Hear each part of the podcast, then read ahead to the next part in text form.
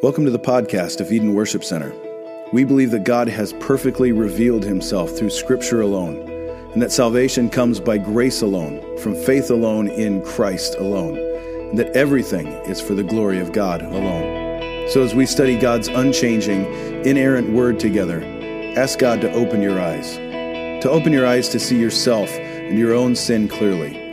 Open your eyes to see Jesus clearly, and pray that God would give you the grace to repent to turn from your sin and the faith to trust in Christ alone for your salvation.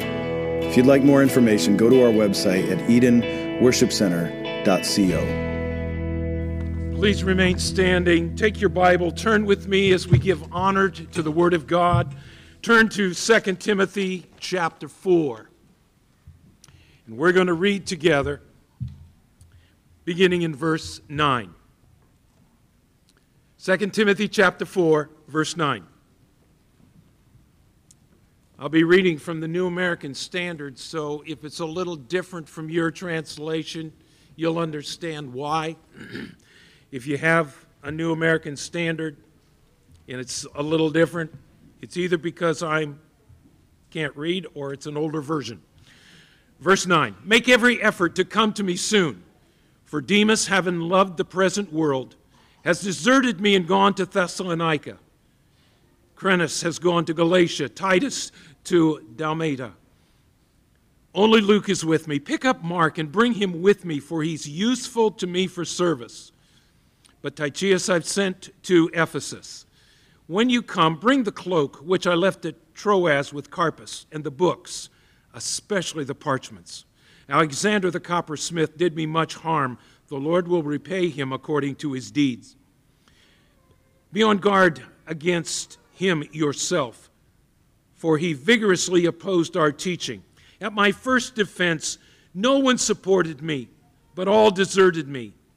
May it not be counted against them. But the Lord stood with me and strengthened me in order that through me the proclamation might be fully accomplished, that all the Gentiles might hear. And I was delivered from the lion's mouth. The Lord delivered me from every evil deed and will bring me safely to his heavenly kingdom. To him be glory forever and ever. Amen. Pray with me. Gracious Father in heaven, thank you for your word. Thank you for the privilege of gathering together as your people to worship you, to look into your word. We pray, Holy Spirit, will you speak to our hearts today? Will you speak to our minds? Will you transform our lives by the power of your word? Bless the word of my mouth and the meditations of my heart. Let them be acceptable to you, O Lord, my strength, my Redeemer. In Jesus' name, amen. Thank you. You may be seated. I'm feeling like I'm in the darkness here. Let there be light, and moving back, there was light. Let me just say at the beginning, I, I, I appreciate with a new significance the words of the Apostle Paul when he wrote it, he said, I am with you in weakness, because I feel some of that. I'm feeling my age after having officiated three high school sectional baseball games yesterday. Fortunately, they did not have to call 911 on my behalf. Uh, but I'm feeling a bit weak this morning. Those of you who are regular attenders here know that at the end of the month, we typically will do a sermon that we call Follow Me, and it, uh, it has to do with discipleship. And this month, the discipleship aspect has to do with asking for help. And as I was preparing, preparing for this, in somewhat of a panic, going to Matt saying, Okay, what did you have in mind with this? Because I'm thinking, Lord Jesus, where are we going to go with this? And as we talked, got some direction of what was in his heart. One of the things that came back to me, being of the older generation, living in this community, those of us who came from an Amish Mennonite background, we understand, you know, that we took literally that scripture that said, Oh, no man nothing. We didn't want to be indebted to anybody for anything, for any reason. I can hear my dad on numerous occasions. If we had been someplace and somebody paid the bill, or if we'd been to somebody's home for a meal, I can hear mom and dad repeatedly saying, We'll get you back. We'll get you back. In other words, you, you hosted us, we have to host you because we don't want to be indebted. And yet, I think it's interesting that we live in a time, a time like never quite before that I can remember, where people are expecting the church, they're expecting the government to come to their rescue, to be there for them in their time of need. And understand, as a church, we need to be here for one another. The problem is, one of the interesting things I've observed over the years, by the way, I started to preach when I was 18. By God's grace, I'll be 75 in July. Interesting things that I've observed is that many times the people who complain most about the church are the same people who arrive late on Sunday morning for service and leave early and say, Nobody talks to me in that church. Well, there's a reason. You walk in when things start and you walk out before it's over. Duh, it's not rocket science. Things have changed in our culture too. I remember the days when somebody would be in the hospital and the hospital would call me and say, Hey, there's somebody in our church, in our hospital, that has listed your name, church name, as their home church. We wanted to let you know they're here. Laws have changed. And unless when you're being admitted to the hospital, you tell them to notify us, we don't know. And then people say, I was in the hospital and nobody visited me. Well, I'm not Jesus and I'm not the Holy Spirit. So I don't know all things. Most things, but not all things. but you know what I've discovered, both growing up and where we are now? It is so difficult for us to ask for help because pride gets in the way.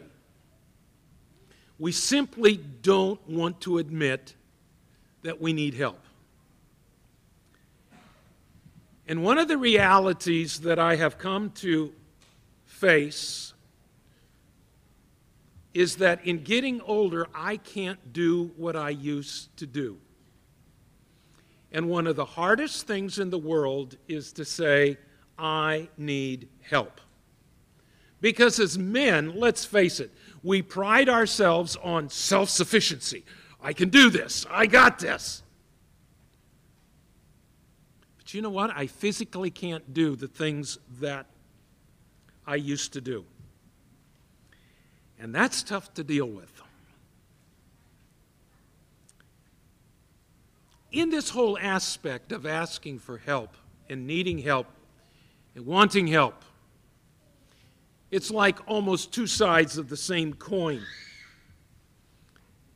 On the one hand, as believers, we need to be sensitive to one another. And I will freely admit that it is so easy for me to be so focused on my agenda. You know, especially for a Sunday morning because I'm up early, I'm going over my sermon notes, I, am praying, God, uh, just lead me in this. Don't let me forget things that I'm not supposed to forget, you know, all of those things. And then somebody talks to me in the hallway and it's right over my head. Or someone is, is going through a difficult time and I don't recognize it. So, on the one hand, I, I need to continually be praying. And you figured out already that when I say I need to be praying, so do you. Holy Spirit, make me more sensitive to my brothers and sisters and what's going on with them and less focused on me. The other side of that coin is that by God's grace, I need to learn how to open up, how to reach out, how to ask for help, how to ask for prayer. I love the memory verse. Kids, the memory verse that Pastor Matt picked out for today from 1 Thessalonians. He said, I urge you, brothers, admonish the idle, encourage the faint hearted, help the weak, be patient with them all. I needed the last part of that verse again. How many of you have heard never pray for patience? Because when you do, you know what happens. You get an ex- opportunity to exercise it. But I need to walk in patience and love with everyone. I loved so much the songs that we sang this morning, and, and it, it was good to sing a, a golden oldie like Are You Washed in the Blood? I don't know a lot of the history of that song, but I thought about the fact you could see on the bottom of the screen it was published in 1878. Just a few short years after this nation had been so divided by a bloody civil war. And I thought about that as we sang, Are You Washed in the Blood of the Lamb? I thought of that great psalm of David that we sang following that. Even though I walk through the valley of the shadow of death, I fear no evil because thou art with me. The presence of God makes all the difference in the world.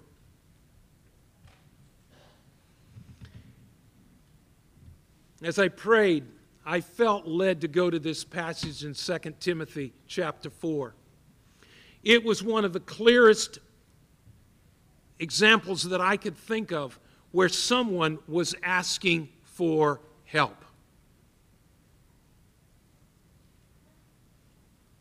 Paul, at the end of his life, asks for health. And what he's asking for, and, and we are way ahead in the slides. I happened to notice that because I did the slides. He's looking for something that relates to the emotional and the social. As we look in this passage, there's the physical needs, there's the spiritual needs. I thought also of 1 Corinthians 10 13 where Paul writes to the Corinthians and he says, There's no temptation overtaken you except that which is common to man. Turn to the person next to you and say, We're all going through stuff. It's common to man. But God is faithful, who will not allow you to be tempted beyond what you're able to bear, but with the temptation will provide a way of escape. And you realize that most of the time, that's where we end the verse on the escape hatch, the escape clause. But the verse ends up by saying that you may be able to endure it. I'm convinced that the difference between us and the world is not that we don't go through problems. The difference between us and the world is that we know that we have a source of strength and victory that enables us to endure and walk through in faith and confidence. That's the person of the Lord Jesus Christ. And we don't turn to a bottle of booze or a bottle of pills to find escape from our problems. We look to the Lord Jesus, who is our source. Now, in a bit of jest, I had you turn to one another and say, we're all going through stuff. I did that for a reason. Because I'm convinced that one of the primary tactics of the enemy is to keep us separated.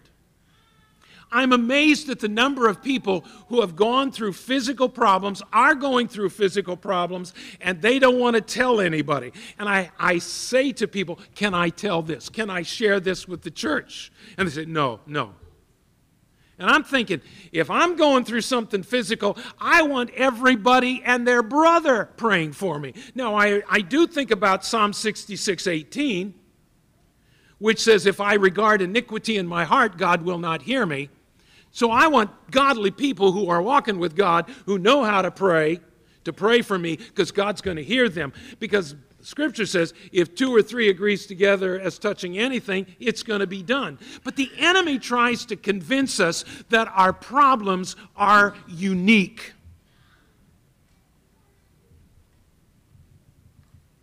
And he tries us to fall into fear and to pride because if I share the struggle that I'm going through, what are people going to think of me?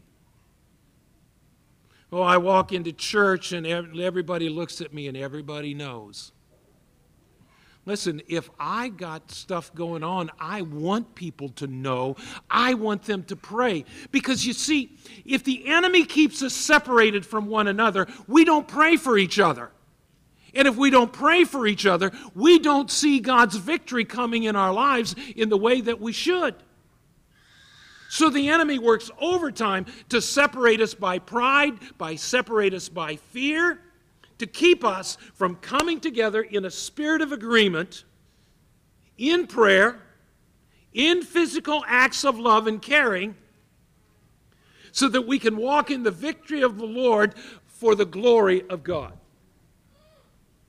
That would have been a great time for somebody to say amen, but you missed it. That's all right. I still love you. Now let's put the context of this passage into focus because it is a powerful thing here. Paul has come face to face with his imminent death. And in many respects, chapter four, uh, 4 is like Paul's dying words to his spiritual son, Timothy. And as a general rule, we put great weight, great significance on people's final words. Look back up in verse 6. We didn't read this, but look at verse 6. Paul says to Timothy, he knows he's about to die. He said, I'm ready to be poured out as a drink offering, and the time of my departure has come. It's here. I fought a good fight. I've finished the course. I've kept the faith. In the future, there is laid up for me this crown of righteousness, which the Lord, the righteous judge, will award to me on that day. What faith? What confidence? And not only to me, but also to those who love his appearing. He's ready. And so, as we look into the passage of Scripture that we read together, we need to look at it and understand it in the context of Paul's final words. What's important to him as he nears the end of life? People are important. And there is a sense of urgency. Look at verse 9. I kind of got ahead of myself because I kind of got excited about this passage of Scripture. He said, Make every effort to come to me soon. I looked up that word. It's the same word that's used in chapter 2, verse 15, where Paul tells Timothy to study to show himself approved. Be diligent. Give it your best effort. Do everything you can to make this happen. But there are disappointments that come in life because people let us down. Look in verse 10. Demas. Demas, the great disappointment. I can tell you in, in leadership, one of the things that we have learned, one of the things that I have passed on to young pastors is the sad reality is many times the people who are the first to support you will be the first to desert you. And you still love them. Demas. It's interesting. He's mentioned in Colossians chapter 4, verse 14, and also in Philemon, which only has one chapter, verse 24. The word that Paul uses here is, He has deserted me. The King James, if you have that, says forsaken. It literally meant in the Greek, he let me down. I was depending on him. Now, something I want to point out here that is incredibly significant is that Demas is not charged with apostasy or heresy. Rather, it's his unwillingness to face physical hardship and suffering and possible death by continuing to associate with Paul. Put that in contrast of what he says here about him having loved the present world to what Paul says about people in verse 8. That crown of righteousness, it's for all those who love his appearing. Interesting contrast there, which we don't have time to develop. He says in verse 11, Only Luke is with me. Now, Paul's not having a pity party. He's not looking for sympathy. He's simply stating a fact that is Luke, the beloved physician, who is the one there to encourage this great apostle in those lonely hours when discouragement and despair would come in and take over and invade Paul's heart and mind. I'm telling you what, when you're going through stuff, you need people. People who understand and people who care. There's been many things that I've learned as a police chaplain, and, and what an adventure beginning in 2005. I've learned the need to reach out to people. I will tell you Friday morning when I'm called in the shower a little after 7.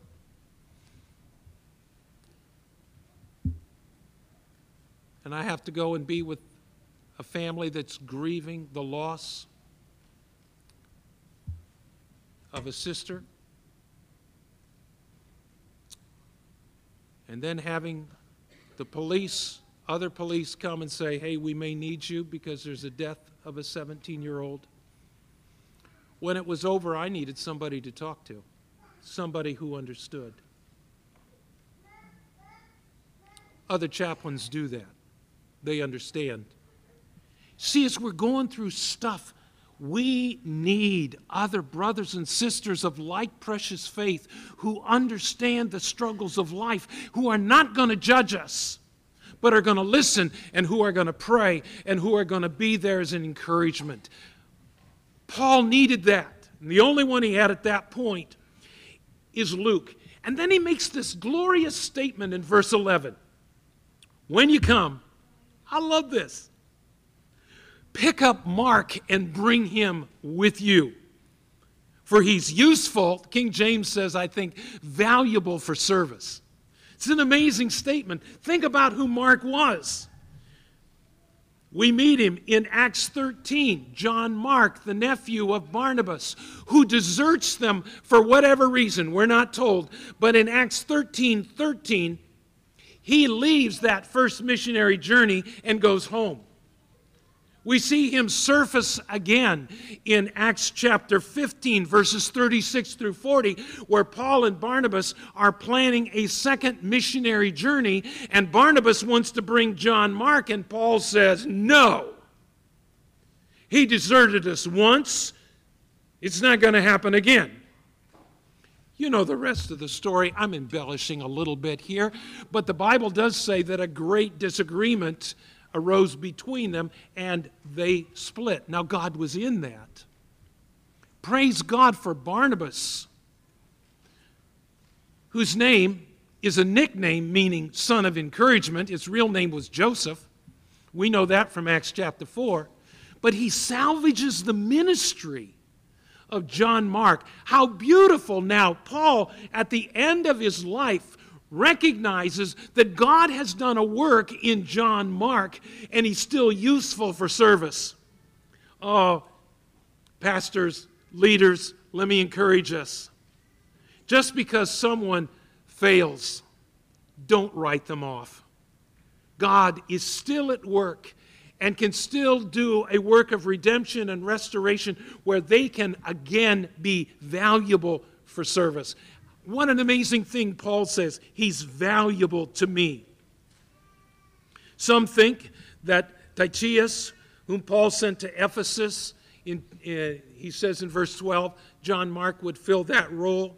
I read too, I thought this was interesting, that some think John Mark may have been fluent in Latin, which would have made him invaluable in Rome, where they spoke Latin. I don't know. The Bible doesn't tell us. But the important thing is that Paul sees that God has done something in John Mark, a work of restoration, a work of maturity, and brought him to a place of usefulness in the kingdom of God. Aren't you glad that God doesn't give up on you and me the first time, or the second time, or the third time we blow it? Turn to the person next to you and say, He's talking about me now. God is gracious. I love this. People need affirmation, they need encouragement. They need someone who'll just come with an arm around them.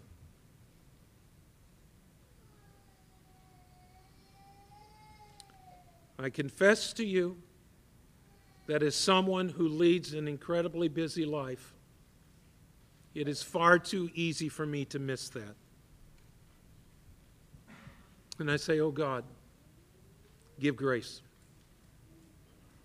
The other side of that, let me just give a shout out. George Bachman has no idea what a blessing he has been to me. I got a text message from him the other day. Said, I heard you had a rough day. Just want you to know I'm thinking of you and praying for you. I'm saying, God, give me greater sensitivity like that. The other side of that is I, I am learning to open up more. Because believe it or not, I hide behind my outgoing personality. And I'm a very private person. You'd never guess it.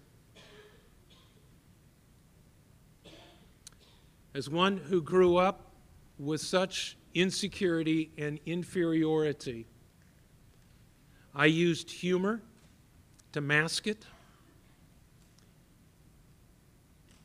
activity as a source of strength. And the older I get, the more I realize how much I need people and how much I need to open up. That's hard for people like me. Because we find self worth in our personal strength. Isn't it interesting, men, how, how we find self worth in our busyness? Oh, I'm so busy. Yeah, you are. yeah, I am. Glory to God. But then I've always believed also that it's easy it's better to wear out than sit around and rust out. We need people.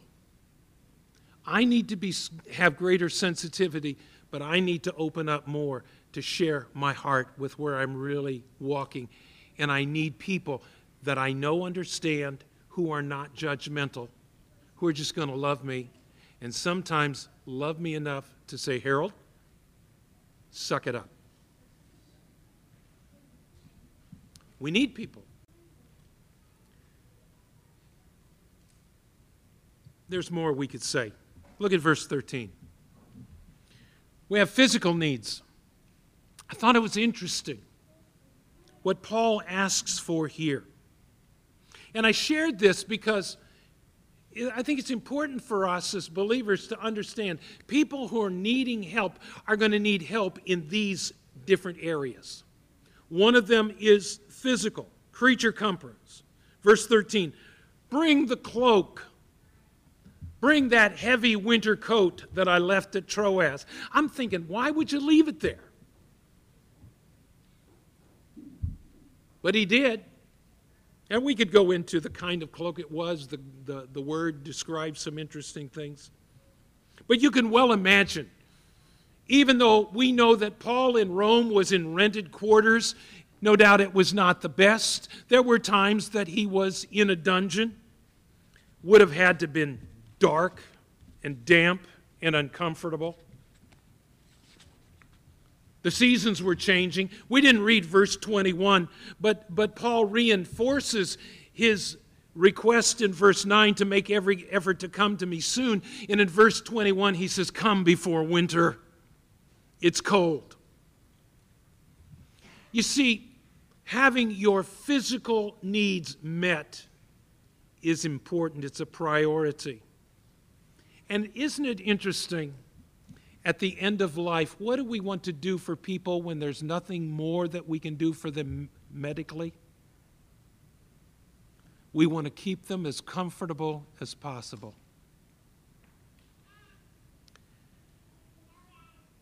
I can tell you that the older you get, one of two things happens. You're either always hot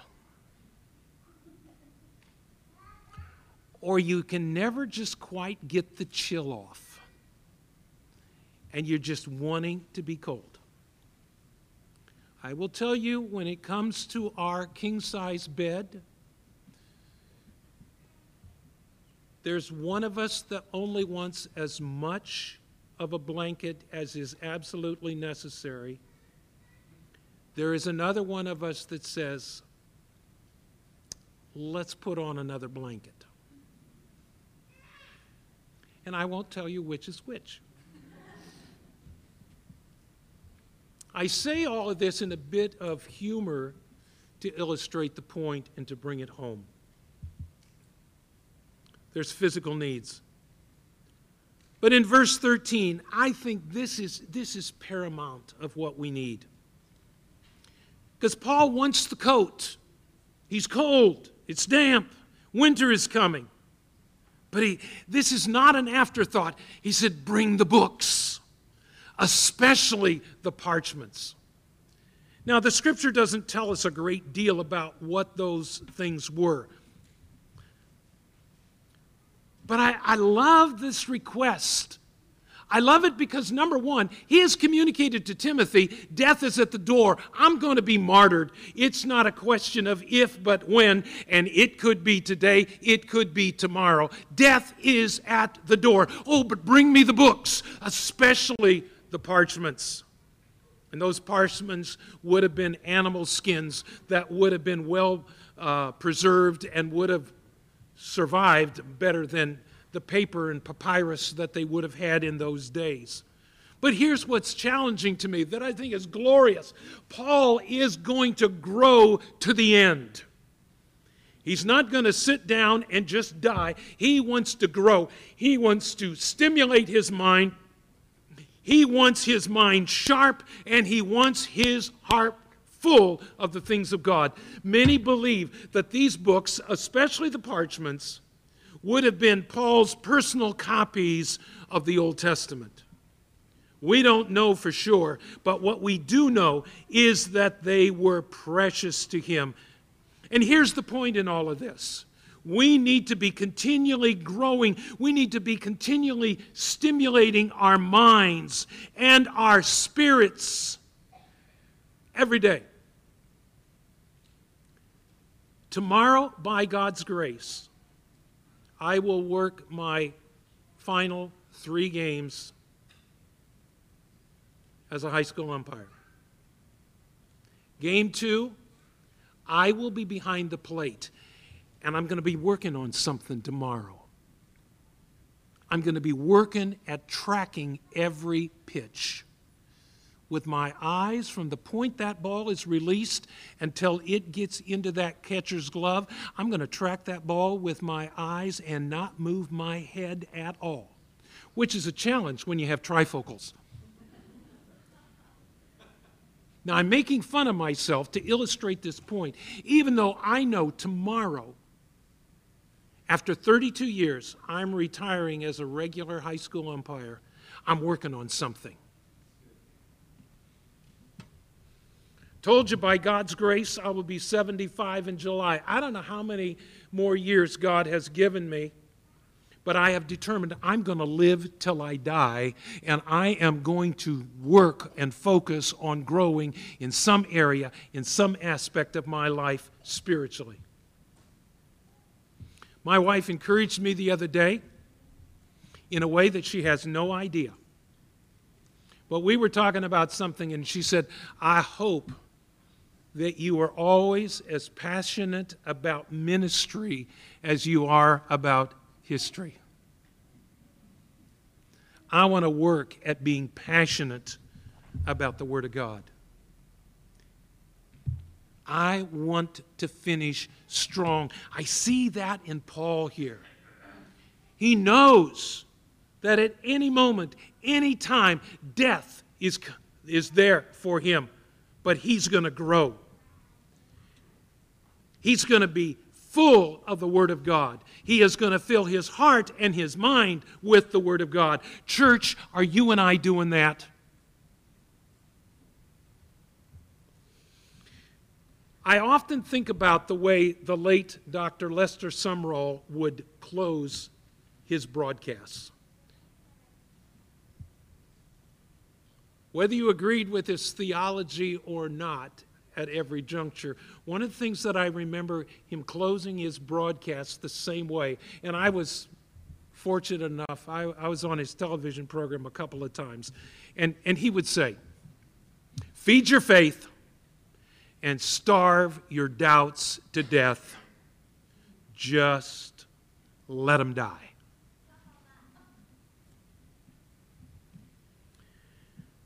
So I would say to us, what are you doing? How are you consciously working at something?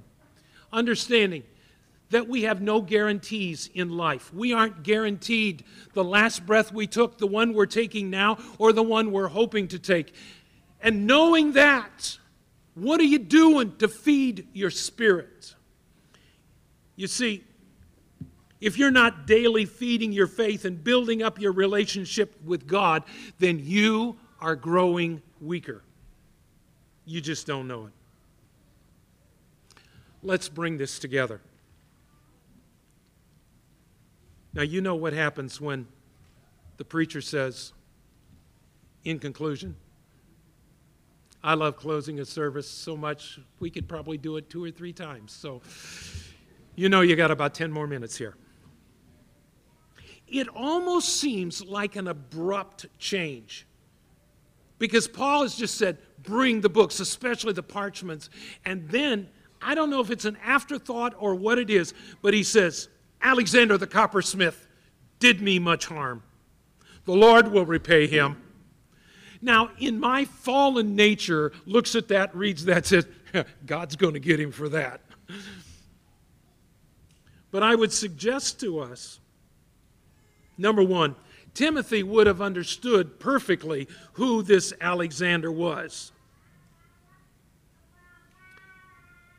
And I don't think that Paul's just saying God's going to get him for that. I think Paul was reminding himself that it's God's place to settle the score at the end of the day, to repay evil for evil, and it's not ours. If you look at Romans chapter 12, verses 19 through 21, Paul read, writes there and he says, Beloved, Never take revenge, beloved, but let, leave room for the wrath of God. For it's written, Vengeance is mine, I will repay, says the Lord. But if your enemy is hungry, feed him. If he's thirsty, give him to drink.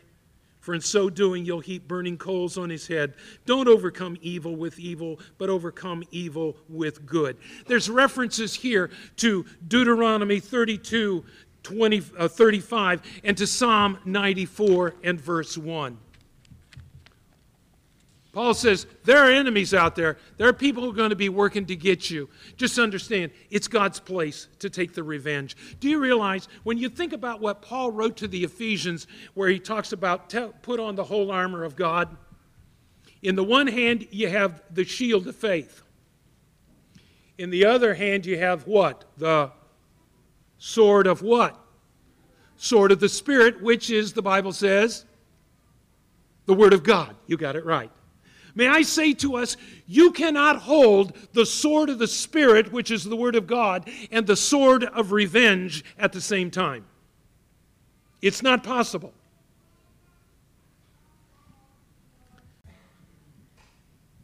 Something else we also need to think about do I want to vindicate myself or do I want God to vindicate me?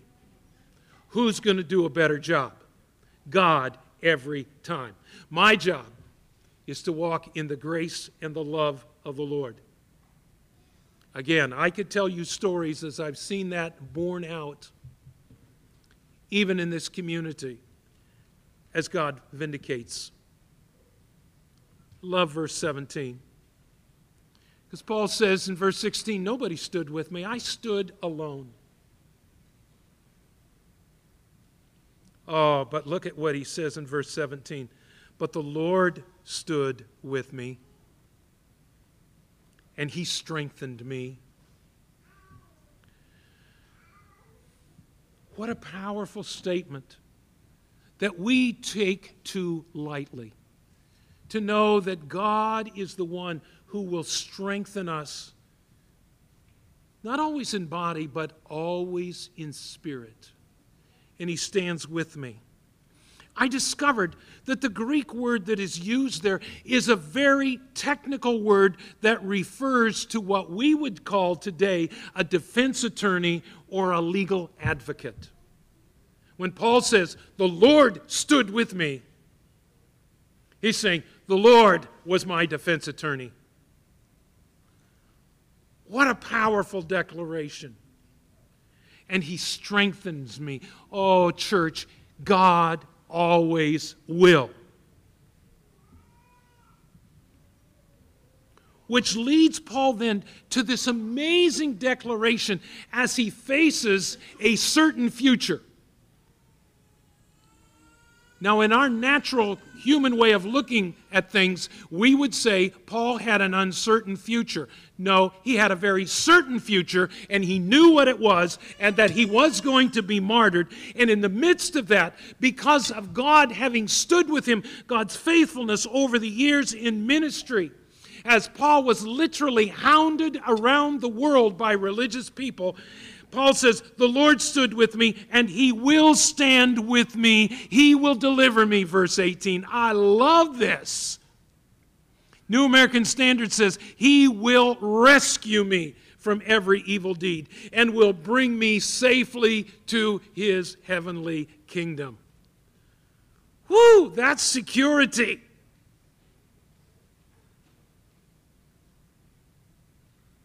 That's why he has hope. That's why he is at peace. That's why he is at rest. That's why we can say, face an uncertain future with confidence and faith because we know that we are held so securely in the loving hands of our Father God, who is the creator God of the universe. That's our Father.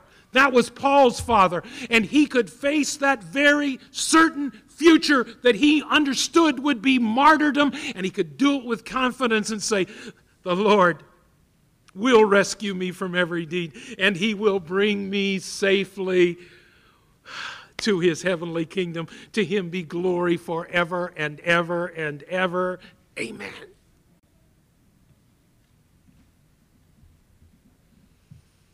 Worship team, come and join me. We have to settle the issue. If we're looking to people, we will be disappointed. But we look to God. I made a note to myself on my notes this morning as I was going over it earlier, and I wrote this down for me. God is our source but he uses people as his delivery system. If I'm looking to man, I will be disappointed and discouraged and eventually become resentful and bitter. But if I look to God, then as He uses people to meet my needs, I'm rejoicing and my heart is encouraged and my faith is strengthened. I'm convinced that we need each other like never before, especially in the light of coming events. Seniors, we congratulate you. Well done. Graduating from high school. College seniors, well done. We congratulate you. You're moving into a more uncertain future than any generation I have known in my lifetime. The good news is the Bible says that where sin abounds, grace does much more abound. God's grace will be sufficient. From a practical standpoint, not to be a prophet of doom, but if you're paying attention, you see not only are we economically headed into a recession, but we could easily slip into a depression that none of us here today have ever really lived through. I was born in 1947. What my parents, what my grandparents went through in the 30s, we don't even begin to comprehend, and they don't teach it in school, but that's another thing. We need each other. We need to be sensitive to the spoken and the unspoken needs of our brothers and sisters. And then we need to do something about it. We, I, need to learn how to ask for help without feeling like I'm a burden to people.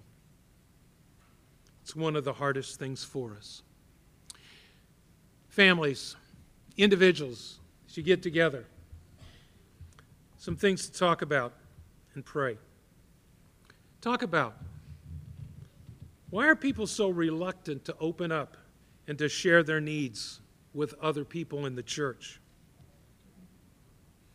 Talk about who are people in the church that need help, whether they're battling loneliness or feeling something uh, having something that needs to be done around the house or the yard? Who are the people who are really needing a financial blessing? And then pray. Ask God to open your eyes to the needs of the people around you in the church, the people around you in your neighborhood. Ask Him how you can be a blessing, how you can be a part of His delivery system that meets those needs. Stand together and pray with me. Lord, you've called us to follow Jesus. Following Jesus means being disciples. It means giving help and also asking for help. And Lord, we struggle in those areas. I pray, God, that by your grace, you will enable us. You'll open our eyes to see what's going on around us. Lord, you are our source. Thank you for using people.